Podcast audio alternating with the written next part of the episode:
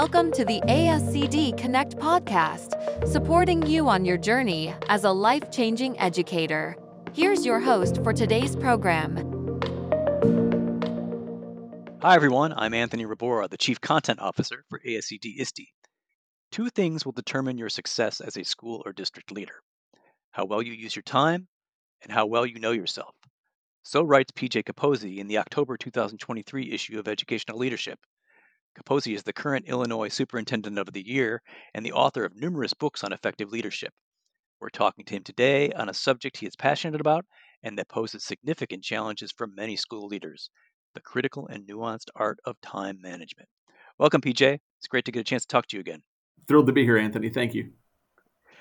So, what would you say is the biggest misconception or challenge school leaders have, especially new school leaders, with respect to time management?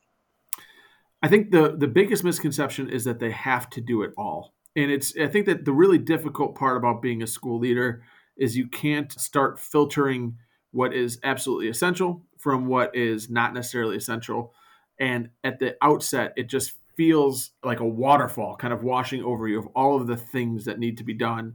And I think for a new school leader, it becomes really hard to understand exactly what is necessary, what is absolutely going to drive performance versus what is just something that either somebody else can do or is just a task that is not going to um, yield results. And as a result, they end up doing absolutely everything and get so mm-hmm. busy and so tired that they don't have the mental capacity or the bandwidth to go back and then reflect to figure out what is actually producing the results versus what is just something that is getting checked off of a checklist and might feel good because you have a mini accomplishment throughout the day.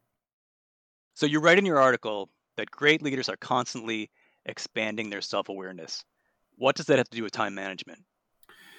So, for people as they are trying to figure out how to best use their time, the first thing they have to do is diagnose exactly how they are choosing to spend their time. I use the word choice very explicitly.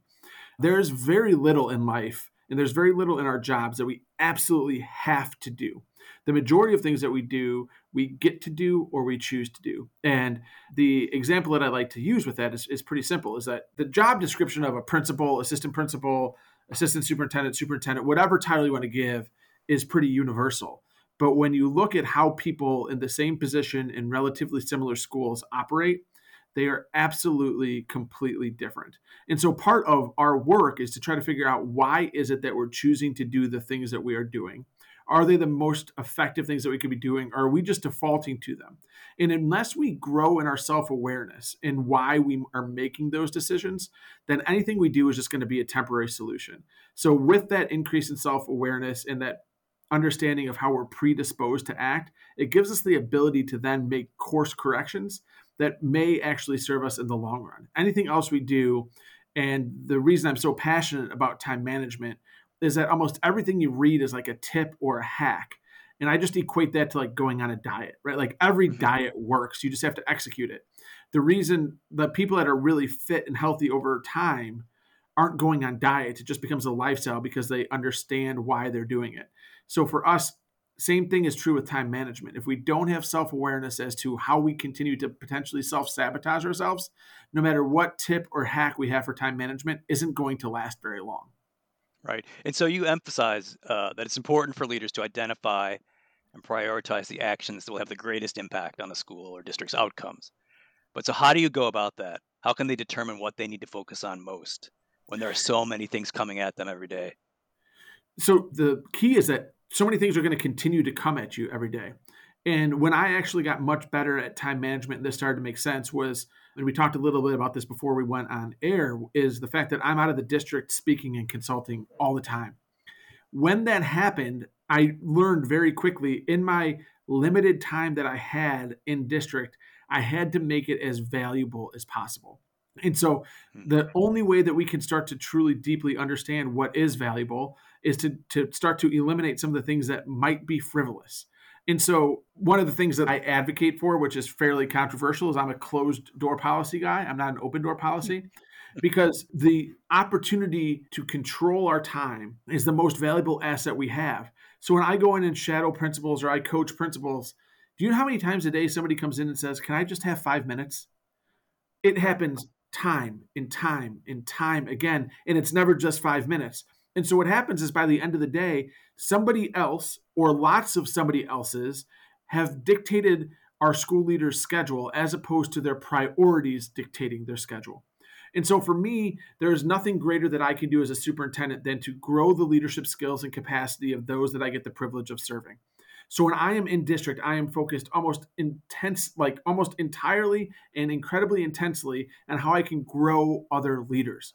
And nothing will distract me from that purpose. That is the primary purpose of why I am here. And so when I am driven with that level of intensity and purpose, then it allows me to stay very much on task and very focused throughout the day when people do not have the awareness to understand what their mission, what their purpose, what their why, whatever vernacular we want to use, if we do not have that calling within us, then we get distracted by everything. But when we are on a mission, like when we are given an arbitrary deadline, we always meet it. So why don't we give ourselves that arbitrary deadline and have that sense of purpose to go out and get done what we have to get done? Yeah, and there's a great phrase in your article uh, where you say that leaders often defer to the tyranny of the urgent um, which I think is you're, what you're saying is you know you need to step away to kind of address that. So you've been a successful school leader for many years now. At what point did you become really passionate about time management and be, really begin to focus on that and see it as critical to your growth? Well, there's some inside baseball, I guess, story to to how I got really focused on time management, and a lot of it has to do with ASCD. So this isn't intended oh. to be a commercial because we didn't prospect this, but I wrote a book that I was really passionate about, and I sent it to ASCD and I have done a lot of work with them, and I had gotten recognized by them in a, a, few different capacities. And I just got kind of the form rejection letter, and I was like, oh, okay, I, they didn't like that book. And another publisher picked it up, and it was successful. But about three months later, I got a call from the editor and said, "Hey, we really liked that book. It just wasn't a top. It's a topic we had decided internally we're not touching for a couple of years." Like, uh-huh. have you ever thought about writing about time management? And that is how I got involved in time management. It was, uh, and I was like, "Yeah, sure, I'll write on time management." And I jumped in and it fits a lot with kind of the ethos of my life. Um, in a way, uh, at 17, I was diagnosed with cancer, and I fought cancer two other times in in my life, and so I live kind of on fast forward and at a thousand miles per hour. So by default, I've been kind of obsessed with the maximization of time, but I never thought about breaking it down into tips and techniques and why and how I feel that way. And so it started with that simple phone call from ASCD. Hey, have you ever thought about writing about this? And wrote the book for ASCD. And now I love the book and I believe in it very deeply. But if I were to write another book, it'd be completely different because it's become a topic that I've become obsessed with. So I've always found when I've written a book, it goes in one of two directions. I'm done with the book. I don't want to think about that topic again for like three years, right? Like I've gotten so deep into it. Same thing with a dissertation. And then mm-hmm. there's the other side where you get into it and you write the book and you're like, oh my gosh, I would write another book right now on the same topic because I want to get deeper and deeper and deeper. And that's just where I've been with time management. I've become hyper focused on the psychology, the neuroscience, and the sociology behind time management because I think there's a really interesting Venn diagram intersection of it. And so it's been a topic that I don't think I've really stopped thinking about now for like seven or eight years. I did not know that story. That's really interesting to learn about yep. ASCD's role in that. So when you work with other leaders, you mentioned you're doing some coaching and a lot of training. Are there some ways you can tell when someone has a good handle on time management? Like, are there signs you look for that indicate this? Overall, when I know somebody's really starting to get it with time management is when they start to talk about self sabotaging, like how they continue to get in their own way and then trying to process through what that is. And that to me, again, goes back to the self awareness. So if we start to understand the things that we're doing that are getting in our own way, then we have an opportunity to start to get through them. So the example I use, like when I talk and give a speech, one of the first like turn and talks I give is like, all right, two minutes, quickly talk about one thing you wish you did less each week, one thing you wish you spent less time on, and give me one thing you wish you spent more time on. And so the conversation is always very lively and it's fruitful. And then I always always say, okay, good, problem solved right? Like I can just be done now, right? Like we already know the answer to time management often. It's just about figuring out why we continue to make the same mistakes and why we continue to self sabotage. So when somebody is open and aware enough to start to understand how they self sabotage, then we can start to make really good progress. So as you know, there's been a great deal of turnover in school and district leadership in the past couple of years. Do you have any specific advice for leaders who are just starting out in new positions and they're doing so amidst a lot of really difficult systemic challenges right now? So for me, it, it comes down to passion. And not to say that the people that left the profession or have been turned over did not have passion.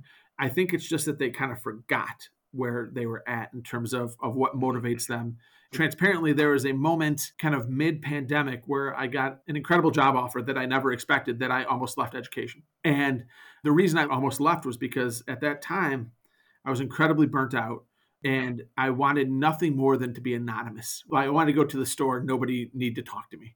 And in that moment, I think I gained a ton of empathy for people that had felt burnt out in the past. So I started to work really hard on figuring out how I can bring the joy and the passion back to the job. And for me, it came down to a handful of things. One is, was I able to seek joy out in the daily basis? Did I know what brought me happiness, why I wanted to be an educator, and could I cultivate that on a daily basis? And I think that we all have that opportunity if we're thoughtful and intentional about that. I started practicing a lot more gratitude and started to think about the opportunity that I have every single day. The opportunity that as a school leader, I get the opportunity to change the trajectory of not only kids' lives, but adults' lives, and how like incredible that is when we think about that. And then the last thing for me was I just took ownership. I just took ownership of my mood. I took ownership of how I felt. And when I started to do those three things, for me, everything turned around in terms of finding my love and moving from being burnt out to moving to be fired up and excited about coming to work.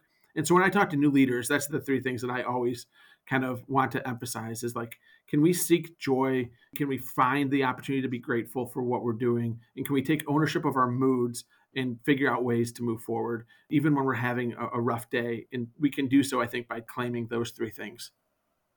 Oh, that's awesome. Really great advice. And we're glad you didn't leave education. So thanks so much, PJ, for sharing your time uh, and your ideas and your expertise. And thanks to all our listeners. Read PJ Caposey's article in the October 2023 issue of Educational Leadership, go to www.ascd.org/el. Thanks, everybody.